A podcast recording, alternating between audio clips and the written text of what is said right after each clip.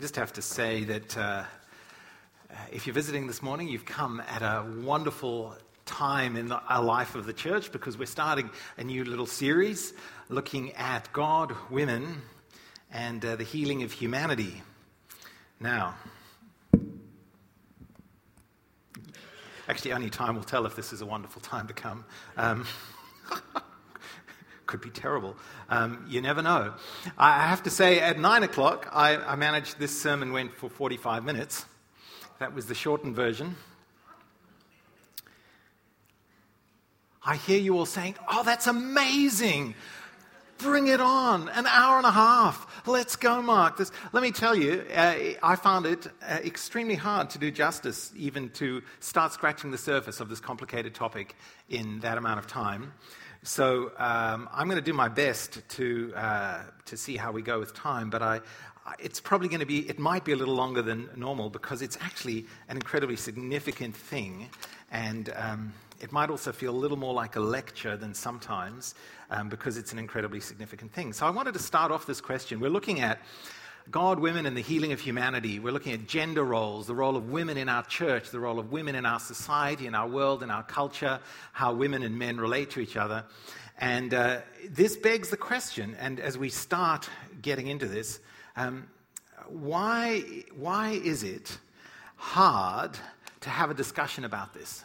Because it seems to me hard. Like I posted on uh, Facebook that I was going to do this, and I felt quite nervous about starting the series. And there have been people oh, how's it going to go? Oh, you know, and a bit of feedback on Facebook, and some people are excited and others are nervous. And um, why is it hard to talk about the role of women and of men in the church and in our society? This is not a rhetorical question. Feel free to stick your hand up if you're a bloke. Sorry, I jest. Uh, Rolf.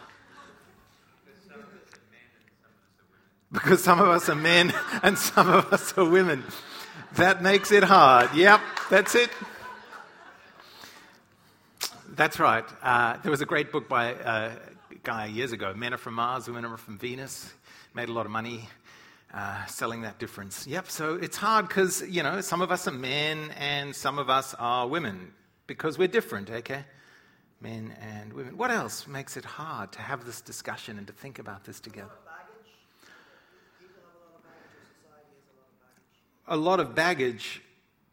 How many G's? A lot of baggage. What kinds of baggage do we have around this topic? History. history. What, what about history? ah.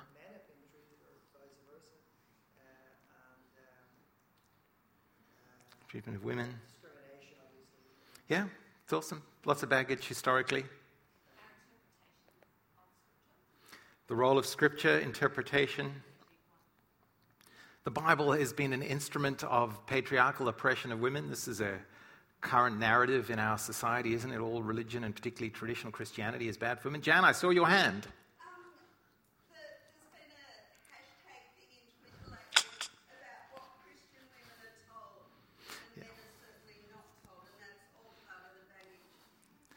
Uh, yes, so uh, hashtag things Christian women hear, if you want to search that.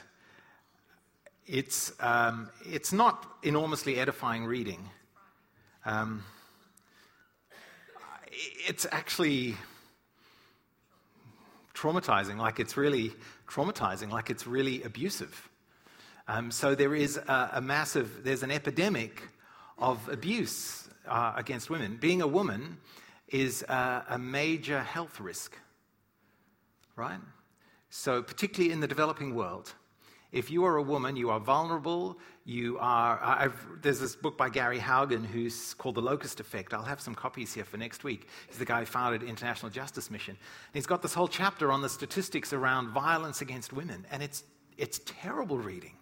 It's just if you're a woman between the ages of 15 and 44, you're four times more likely to be killed by, uh, by domestic violence, by, by, by, everyday violence, than you are by car crashes, war, uh, malaria, tuberculosis, and AIDS in the developing world. Four times more likely to be killed by a man in your community. Isn't that extraordinary? Like, that makes it really hard to actually think and talk about this. What else makes it hard to talk about? Yeah, Corinne? Our cultural norms are changing. Cultural norms, yeah. Uh, yeah, Ants?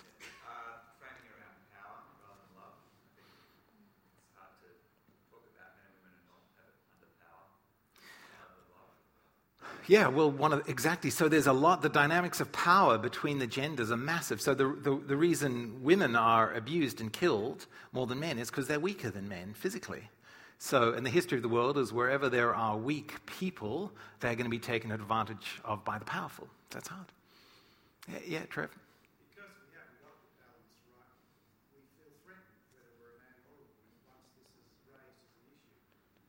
Yeah.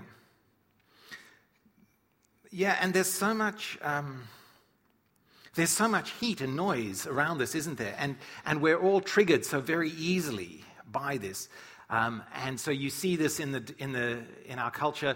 The men feel like they're victims, the men's groups. And if you talk about the way men are treated in the family court system, for example, and you look at the, the mental health outcomes of men and their, the, the likelihood of their suicide, and you go, well, men feel like they're having a difficult time and, and easily get triggered to be, you know, all like, well, we need to stand up for men. And, and so then, and then, but then women, on the other hand, also feel like they're having a difficult time. And they are. And so we very easily and quickly get triggered, and it's complicated and hard and messy. And look, then it gets even more complicated because you add the LGBTI and transgender debate into gender roles and gender identity, and that adds a level of complexity uh, and division. So, uh, you know, people who advocate a hard, sort of a very strong view on gender fluidity, that gender is all just a social construct, uh, come up b- banging hard up against your, your classic feminist view that, uh, you know, so, so it's really tough, right? But it's not just baggage out there, is it? Um, it's also baggage in here. Like, none of us come to this topic as a blank slate. We've, we've all been raised by women and men. We've all been loved by women and men. We've all been hurt by women and men. And that affects us, right? Deeply. And we bring that to this topic. And uh, then we theologize it and we ideologize it and we use it to divide and conquer, to protect ourselves. And we don't, and, and so it's tough, right? It's really hard. Now, the question you should be asking yourselves now is Mark, if it's that hard, why are we talking about it? Well, here's something you should know about me. Um, I, if there's something that's hard and difficult and, uh, and um, contentious, let's talk about it because that's the stuff that's really interesting.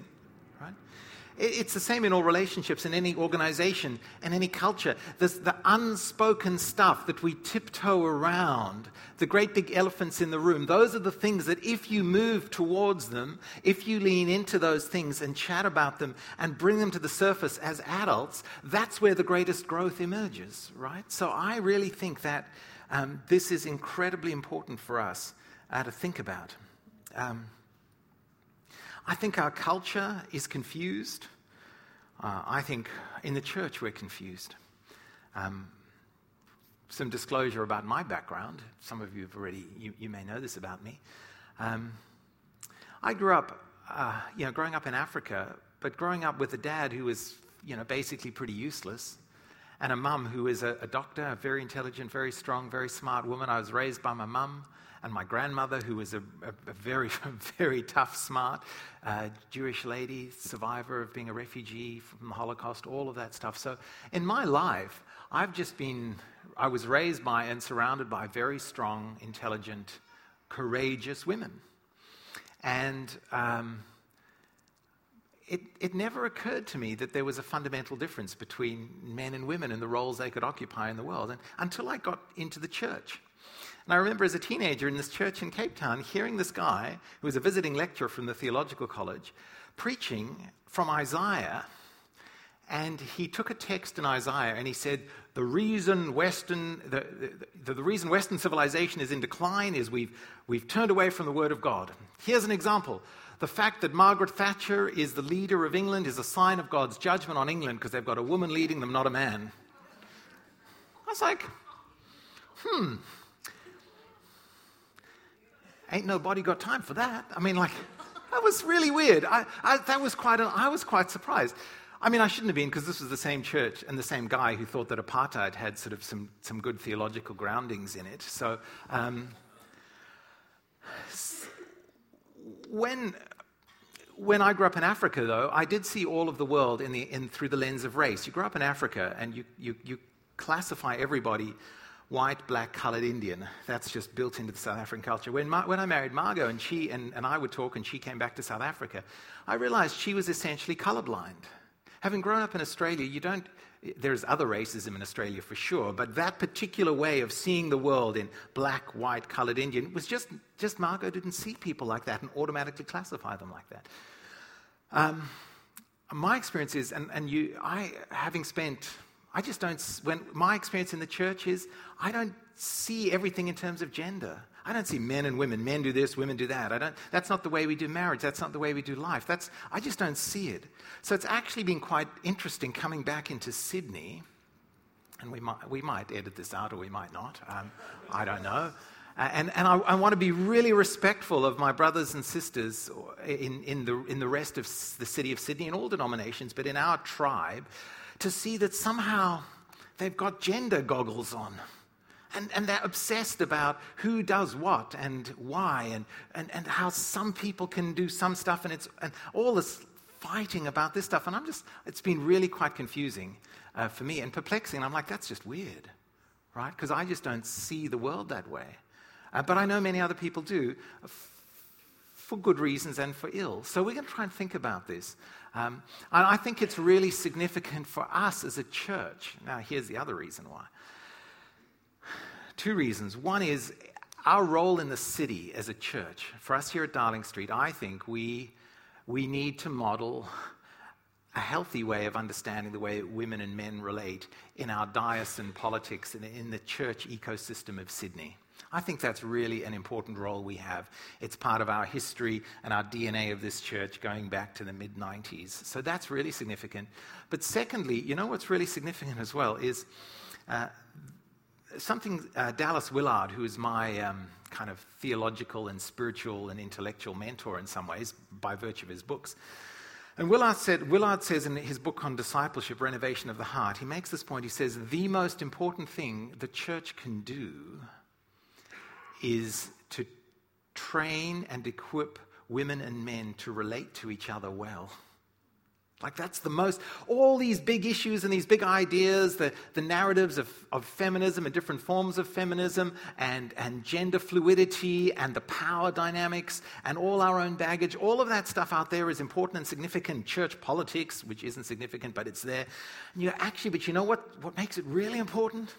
It goes right back to Rolf's point. Well, we're actually different, women and men. And, and we, in Christ, have a vision and a means to learn how to relate to each other, uh, women and men, that is life giving and transformative. And the rest of our city needs to, needs to see what that looks like. And we need to see what that looks like. And we need to get better at that. Let me make it even more personal. I need to get better at that. Like, I've read these hashtags. And I'm, I've been reading the Bible for the last few weeks, trying to get into the eyes of the women. I've been reading this feminist theology, and, and I'm immersed in the IJM world of, of this violence against women and children. And um, it's, it's broken my heart because I go, how have I, how have I colluded? Eh, unconsciously out of my position of white privilege in, in the, the oppression of women and children? How have I failed? As a human being and as a man to make this work? And what damage have I done? And how have I, you know, so it's, it's intensely personal, really, isn't it, for all of us? I mean, uh, you know, how many of us are completely convinced that our relationships with members of the opposite gender are as good as they could ever possibly be? I don't know. There's always room for improvement. So I'm hoping we're going to get better. This is going to be a series to help us think about this. Um, now, uh, that's, um, that's just a bit of the introduction of why we're doing it and why it's, why it's important. And um, I, the, the, other thing I've got to say is uh, we are going to disagree with each other on this, right? And that's okay. I can't say everything from up the front. This isn't, and what I'm saying uh, from up the front is not all there is to say. There's a lot more to be said, and that's okay. And it's actually okay to differ um, on this issue. Uh, in, well, on some of these issues, it's okay. Some of these issues, if you disagree with me, you're just plain wrong. Um, but on other issues, you just disagree, and we're, we're not sure. You know, there's, there's, a, there's space for, for difference around this. So that's, that's where we're at, okay? And uh, I'll try and make clear the difference. So now, all that said, uh, let me do, um, give you a quick lesson in uh, hermeneutics, which is the study of the interpretation of Scripture, which is really what a lot of this comes down to, right? So here we go. Here's the Bible. I heard that yawn. It's too early in the sermon to be yawning, man. Go get another coffee. Um, so sometimes this is we sometimes this is how we think the bible works so if, if, you're a christian this is we take the bible we want to take bible the bible this text as scripture as the word of god okay this is authoritative uh, word of god this is god speaking to us and the scriptures the bible as we have it uh, in its original manuscripts are um, are true and infallible and, and set out, inspired by the Holy Spirit, to accomplish everything God wants them to accomplish. So, what we do is we take the scriptures. Now, if you're, if you're just exploring Christianity, you might think this is all a little weird, and I'd say just, just hang in there. We'll hopefully make it a little less weird as we go. Um, this is how the Bible functions. We sometimes think, uh, here am I. I'm an Anglican clergyman, so I'm wearing a dress today. Um, and. Uh, and I read the, and I come to the Bible and I go, I read the Bible and I take from Scripture. Uh, here is just, I read this, and the, the plain meaning of the text is obvious and self evident to anyone who approaches it with a, a, modicum of intellectual honesty. I take the Bible, the Bible says it, I believe it, that settles it. Okay? And it's very simple, isn't it? Isn't that lovely? That's how we read the Bible. It's, it's the Word of God, and this is the plain reading of Scripture. So, when Paul says, I do not permit a woman to teach or have authority over a man, well, that means, women, you must all be quiet. Well, does it? Really? Huh. What about other stuff the Bible says? So, this is a, uh, um, a naive, and, and I don't mean in that a negative, in a, in a pejorative sense. It's a naive understanding of how any text works and how the authority of Scripture works. Here's a way, here's, let me illustrate to you the complexity actually of how, how, the, how Scripture works. Behind the text, you have the whole world of the Scriptures in which the text came to be written from three and a half thousand years ago. So here you've got the history, and you've got its culture. You've got its language. Listen, um, the Bible wasn't written in English. So, so even there is no plain reading of the text because the text that you have in front of you is a translated, it's a translation. There's interpretation built into it, right? So it's not, it's not, it doesn't, it's not simple in that sense. So you've got history, you've got culture, you've got language, you've got time, you've got all this stuff that exists behind the text. And then you've got all the stuff here that exists uh, in front of the text, right? So this is our culture, our culture, um, our worldview, our stuff. And then it's not just the culture out there, you've got all the stuff that exists in our heads, our pre understandings, our limited intellects. The fact that most of us don't, aren't fluent in Hebrew and Akkadian and, uh, and classical Greek and Aramaic. How many of you are totally fluent in all the languages? So we're not. So we're limited intellectually, right? And then uh, there's also all the stuff here going on in our hearts. Like, what's actually going on in here that I, oof, that shapes what, what's going on in my heart, my desires, that shapes how I come to the Bible. Which bits of the Bible I read, which bits of the Bible I like, which bits of the Bible I'm going to obey. Like massively significant. Um, and then, actually, which I'm running out of space here, it's, uh, there's stuff around our hands and our feet. What do I mean by that? Well, what I do shapes how I understand Scripture. Let me tell you, if you're reading the Bible in a slum in Bangladesh, you're going to come at it with a slightly different perspective than reading it in a coffee shop in Balmain. One's not better or worse than the other. It's just where we are, what we're doing with our lives shapes what we bring to the text of Scripture. So, what does that mean? This is, this is actually a little more how Scripture reading works. Um, we bring all of this stuff to, the, to, to, the, to, to understand what's going on behind the text. We then bring all of that into the text. The text then comes and changes our minds, changes our hearts, changes what we do, and then as slightly where we live, how we live, and then as, as changed people with a slightly changed understanding, we go back to the Bible, back into the world, back into our culture, back into ourselves, and we develop what the philosophers call a, a hermeneutical spiral, where our understanding of the text grows as it shapes us, and as it shapes us, we're in a better place to understand it, right? Does that make sense? Now, you see what that means. Uh, for this, it's really significant. It means there's, um, and I'm going to put a big word here. Um, it's not that big, uh, but massively important epistemic humility. Epistemology is the study of knowledge, and epistemic humility says we've got to be humble about, about our knowledge, about what we claim to know. It's not to say we can't know the truth, it's just we've got to be humble about how firmly we claim to know that we know the truth. Which is actually interesting because the gospel itself is a profoundly humbling exercise. Like, if you actually, the gospel, it's all about humility, right? And so it's only makes sense that actually it should be intellectually humbling as well. And of, of course, one of the biggest problems is none of us like humility. Maybe I just speak for myself. Um, I have an ongoing challenge with pride, uh, and intellectual pride. Um, but actually, you know what? There's no room into pride that says, I now understand, I have the whole truth, nothing but the truth, and if you disagree with me, you're wrong. And my understanding of Scripture is final and full and fixed. I now know everything there is to know about God. I mean, what kind of a bonkers worldview is that? Like, the, you, you can't read the Bible and end up with that level of pride and arrogance. So we have to come to Scripture saying, yes, this is the Word of God. God, it is fully authoritative. We're not backing away from that, but we're actually going to engage with Scripture with a, a deep epistemic humility. That our understandings are always provisional, which is actually how science works as well. If you're a scientist, you'll understand this, right? That, that the, every knowledge, knowledge always requires humility.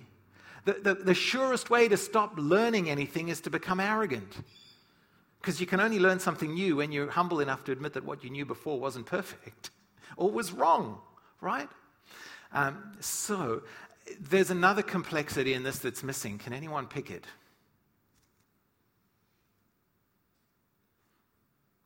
You never read the Bible alone. like we're always reading it in community. And we need to read it together, particularly around issues of gender, to hear other voices, to read it and listen to Scripture as, as women read it, as the poor read it. One of the most wonderful things that's available, that technology now makes available to us, is if we want to, we can actually connect with commentaries and theology and books that talk about how indigenous people read Scripture and, and what, what do they understand by it? And how Asian people living in the slums of, you know, South Asians living in the slums of India might read Scripture, and how Africans read it. And it's not that, that our readings are all contradictory, but actually we read the Bible in community. And, and we need to do that because that challenges and changes our own biases and preconceptions and selfishness. And, does that make sense? Okay.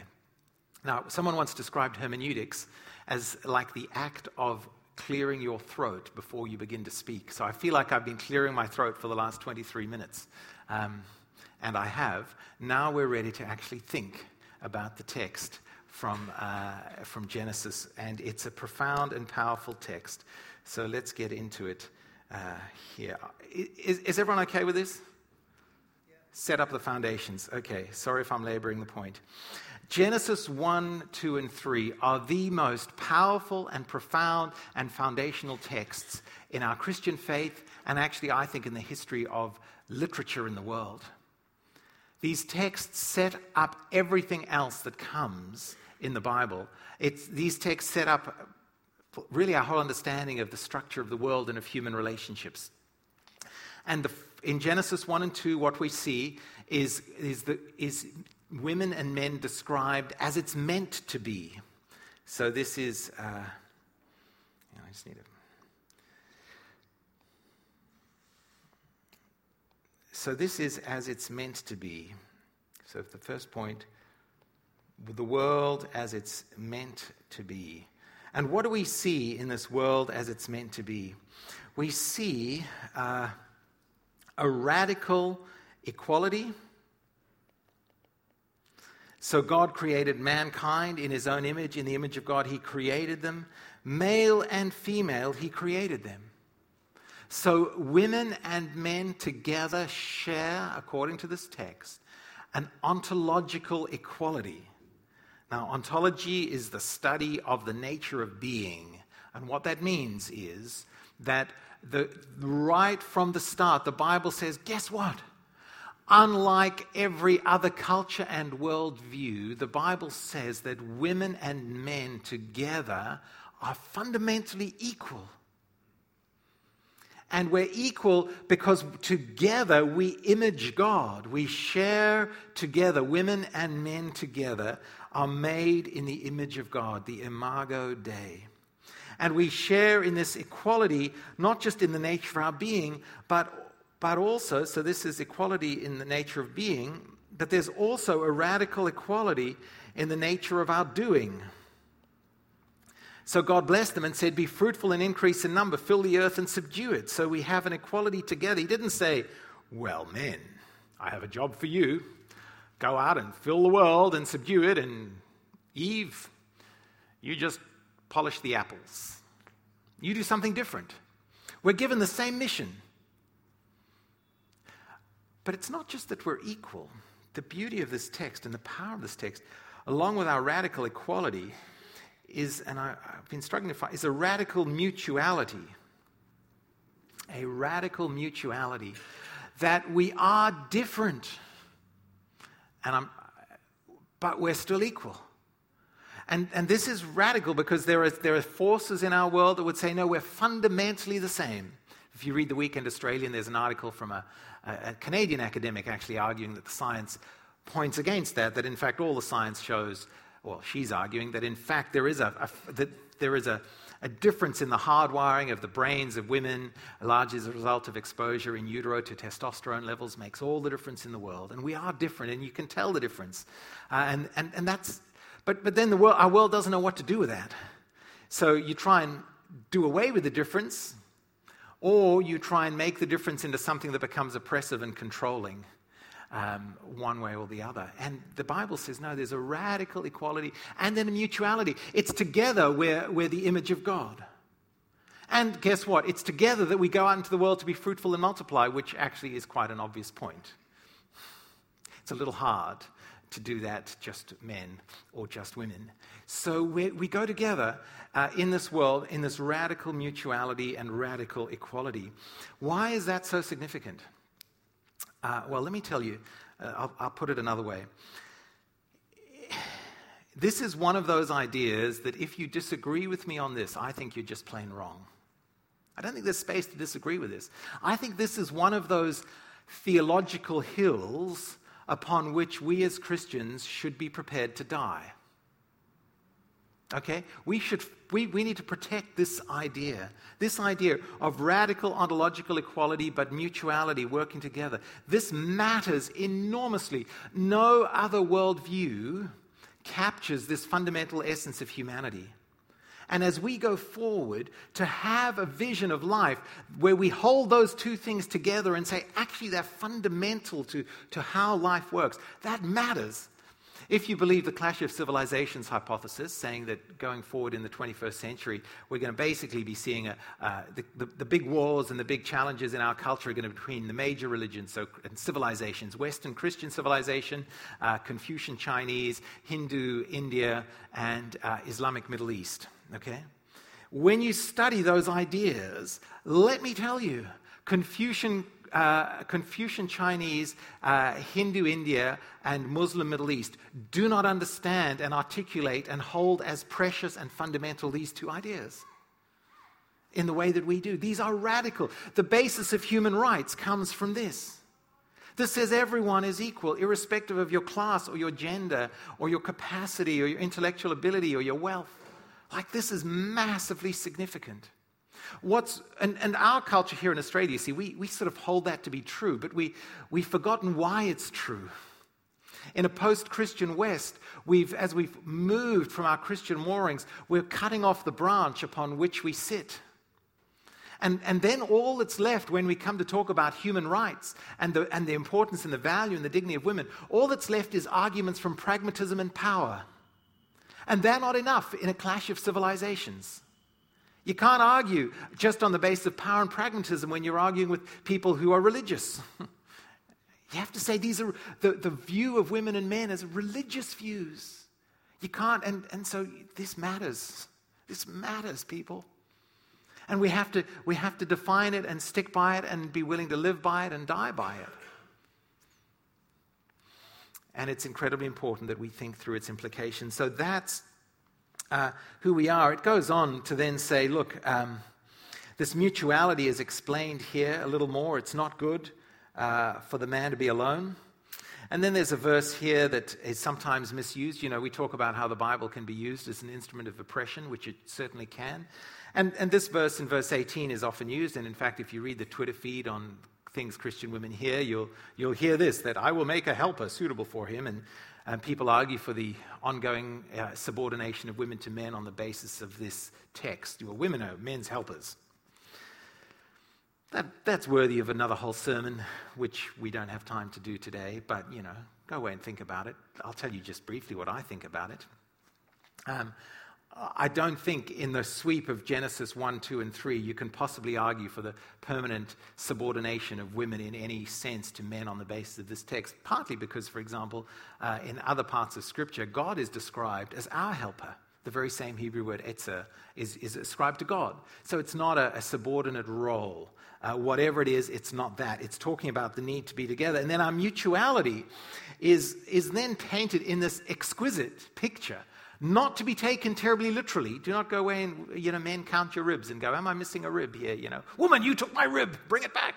Uh, um, that's really an episode from The Simpsons, not the Bible. Um, uh, the, the story says, you know, in this beautiful way, our mutuality is so profound that nothing else in all of creation could actually make us whole. Not even gorgeous labradoodles, you know. no, no animals can do that, you know. Um, and so God causes the man to fall into a deep sleep, and while he was sleeping, he took one of the man's ribs and closed up the place with flesh. Then the Lord God made a woman from the rib he had taken out of the man, and he brought her to the man. And the man said, This, this is what life is meant to be. This is now bone of my bones and flesh of my flesh. She shall be called woman, for she was taken out of man. It's an, a picture of exquisite intimacy and togetherness, separate but together. And then, if, in case we miss the point, he says, Well, how do we see that worked out in front of us? Well, verse 24 this is why a man leaves his father and mother and is united to his wife, and they become one flesh. So the one fleshness is, is unpacking this radical intimacy and mutuality. And all of this comes together in the most extraordinary and beautiful picture of humankind. So, how are women and men to relate to each other? You want a vision? Adam and his wife were both naked and they felt no shame. So, what that means is that, that Adam and his Eve uh, were known and still loved. So, what does shame do? Shame says, if you, if you really know me, you won't love me. So, the only way I can be known is if, the only way I can be loved is, is if you don't really know me. And the picture that God says, how are women and men to relate to each other? A complete absence of shame, that we can know each other and still accept and love each other. This is a picture of how men and women are to relate to each other. Uh, isn't that amazing? This is how, now, let me tell you 25 years of pastoral work in churches and many, many, many, many, many conversations with uh, women and men in long term uh, monogamous relationships in marriage. Just being married doesn't mean you automatically get to this. like, there is shame woven into so much of our relationships and our relating. And that's what we see is what has gone wrong in the world. Genesis 3 uh, immediately, this story says m- women and men believe Satan, they mistrust God. And so, what happens is uh, the, the eyes, what happens immediately after they eat um, in this great story, the eyes of both of them were opened and they realized they were naked, so they sewed fig leaves together and made coverings for themselves. Shame that divides us from our, each other is the immediate consequence of human sin and evil. I actually think, I have this hypothesis I'd be very interested to tease out, and I might do it. I, re- I actually think all the energy for our uh, hurting of each other, our mistrust of each other, our oppression of uh, each other, all of that is actually driven by this dynamic of shame. It's ways of dealing with my shame, of wanting to connect. I, I want to connect with you, but if I connect with you, it means you're going to know me, and if you know me, you're not going to love me. And so I actually think you could, I'm, I think you could argue that actually it's this dynamic of shame within every human heart and every human life and every human relationship that actually energizes our, our great system wide oppression of each other and the difficulties we have relating to each other. So they were both naked, so we're, we're, alienated we're from each other. And you see this alienation works out. God comes looking for Adam and Eve, and, uh, and, and has a chat to Adam, goes, I was afraid because I was naked, so I hid. Who told you were naked? And so what does the man do? See how you're, you're full of shame. God is exposing your shame, so what's the first thing that men do? Well, the woman you put here with me. Now, haven't we all heard that before? It's not my fault, it's someone else's fault. Um, and in this instance, the woman's fault. And then, of course, the woman well, she's got to find someone to blame as well. The woman said, The serpent deceived me and I ate. So the man blamed the woman, and the woman blamed the serpent, and the serpent didn't have a leg to stand on. That's such a dad joke, isn't it? Isn't that awesome? um, so this, this picture of sin, actually, I, when I was at university in Cape Town, I was doing philosophy, and we had a philosopher like he really changed, this Catholic philosopher changed my life by spending like half a, half a term unpacking the Christian doctrine of creation and sin based on this text. Life changing when you start to unpack what it looks like. He says, so this is the effect of, of shame and of separation and otherness in our lives. Well, you know, there's a curse that comes on the woman, on on the, on the serpent. Uh, and, and there's a spiritual battle that we're part of. Um, and then look at what he says to woman, to you know, um, I will make your pains in childbearing very severe. With painful labor, you will give birth to children. Your desire will be for your husband, and he will rule over you. Now, this is worthy of a whole sermon. Let me tell you two way, the ways these verses are misused. They're misused, and you'll see this on this, even on this Twitter feed, that, well, um, women are the real cause of, of sin in the world because you're easily deceived, and your pain in childbirth is, um, is a punishment for your sin. Well, I think the text is saying, listen, um, you know what? Sin has, has fundamentally ruptured all relationships. So, childbirth is absolutely central to our mutuality and to fulfilling the commission we were given to go and be fruitful and multiply and fill the earth. And even in, the, in that most intimate and generative of relationships, that relationship that actually mirrors our divine image, our ability to create new life, even into that relationship is injected pain and suffering and hurt. That's the point. It's not saying it's a good thing that women suffer in childbirth, and it's also not saying that women shouldn't take analgesia to, you know, which some Christ, crazy Christians know, like embrace the pain if you're going to be really biblical. I'm like, are you kidding me? You know, That's nuts. And I have never given birth, but I, I can, I think that seems nuts, right? Um, and then there's this verse Your desire will be for your husband, and he will rule over you. I think, again, that is saying that in the dynamic of women and men relating, it's, it's fraught. It's fraught with complexity. And the dynamics of shame make it so hard to really get along. And here's how I see this working that there is something that has gone so wrong in how we, we're desperate to connect with each other, but so terrified of being seen as we really are. So all our attempts at connection become complicated and oppressive and distancing and, and messy. So what happens then is that there's something that goes on as a result of sin that women continue to love dopey, stupid, oppressive men, even when it's damaging to themselves. Isn't that right? Ah, it's, ah, that's, that's not the way it's meant to be, little darling. that's not the way it's meant to be. That women just submit. This is not an argument for submission. This is saying, and I saw that in my family. My mum, who was this brilliant, smart doctor, in, uh, you know, she still loved my dad, which was nuts. Like totally nuts. He didn't give a rip about her. And he, mum goes to his funeral and still feels like she's better than any of the other women who he had also mistreated and abused and who gathered around him at his deathbed and all the various women were there at his funeral and mum still felt superior because at least she'd married him. And I'm like, mum, that's so tragic. But I see that all the time battered women who'll stay with abusive husbands. Oh, you know. And, and he will rule over you. Here's how I think this is another whole sermon for men. And actually, uh, really, what I want to do, if we, we need to do a sermon series where we smack men around the head, um, because because this is what we do as men. We're so scared of being known and we struggle so hard with vulnerability and shame that, that you know what we do well we just we use our greater physical strength and we oppress women and we take advantage of that, the, the, the, fact that their need for connection and the way they're dealing with shame is they'll put up with any kind of useless person.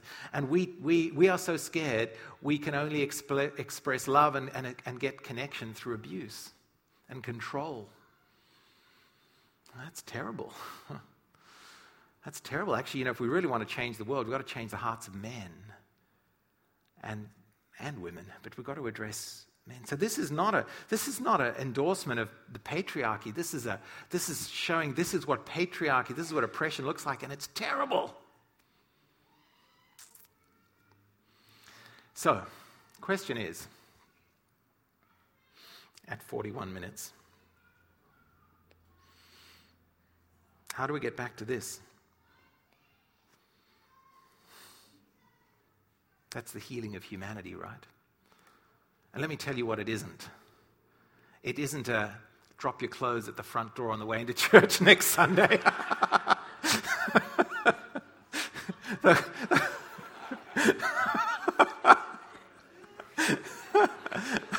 okay, stop imagining that. You're not coming, yeah, just listen to the podcast. It'll be safer next week. Though there have been Christian groups through history who have tried that approach. In the 70s in California, it was quite popular, right? Let's, we're not going there. That's not what it means. I'll tell you what the way, the way back is. The way back is here. I will put enmity between you and the woman and your offspring and hers, God talking to Satan, he says, and he will crush your head and you will strike his heel. Who's he talking about there?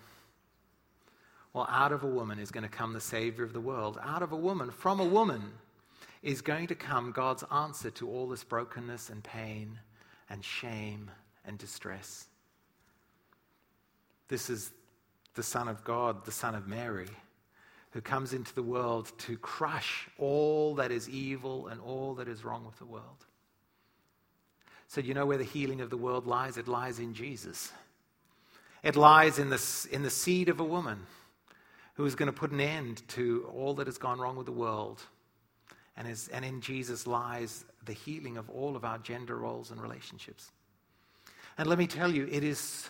Oh, you know, why, why, do, why is this so important for us? Well, the, the work for us at Darling Street is to figure out together what this looks like in our own relationships. Not, and I'm not just talking about marriage here, but across the genders to live this out. You want to know, do you want a picture of what Genesis uh, looks like, what the man and the woman together and knowing no shame looks like? Do you want a picture of that? Go and read the Gospels and look at how Jesus related to women. Go and look. Look how he related to men. And that's where you start to see what a healed world looks like. When he can look at a woman caught in adultery who you in another time would have been stoned and shamed and outcast, and you can see Jesus just love her and accept her and say, Well, you know, go and sin no more. That's, that's shame dealt with and healed. So, the most important thing we can do as a church is to learn from Jesus deeply, intelligently, honestly, humbly, what it is to actually learn to love each other, women and men. And oh my goodness, then to say to a, lot, to a city that is so confused hey, there's a better way. There's a better way of living women and men together. And, and let's learn from Jesus how to do that. Let's pray. Our Lord and God, uh, we thank you for your love for us. Thank you that you have created us, uh, male and female. Sometimes we may think it might have been easier if, if these differences didn't exist. But in the difference lies all the potential for mutuality and wholeness and love. And I pray for our church that we will, we will be a community who learns from Jesus how to be healed and restored and to love each other and to find, find new ways of being women and men together. And I pray that as we do this, we will bear witness that is life giving to this city, to bring healing and grace uh, to all those women and men in the city who, who are just desperate for life to work, but confused as to what that looks like and how to get there. And uh, we ask this in the mighty name of Jesus, who came to make all this possible.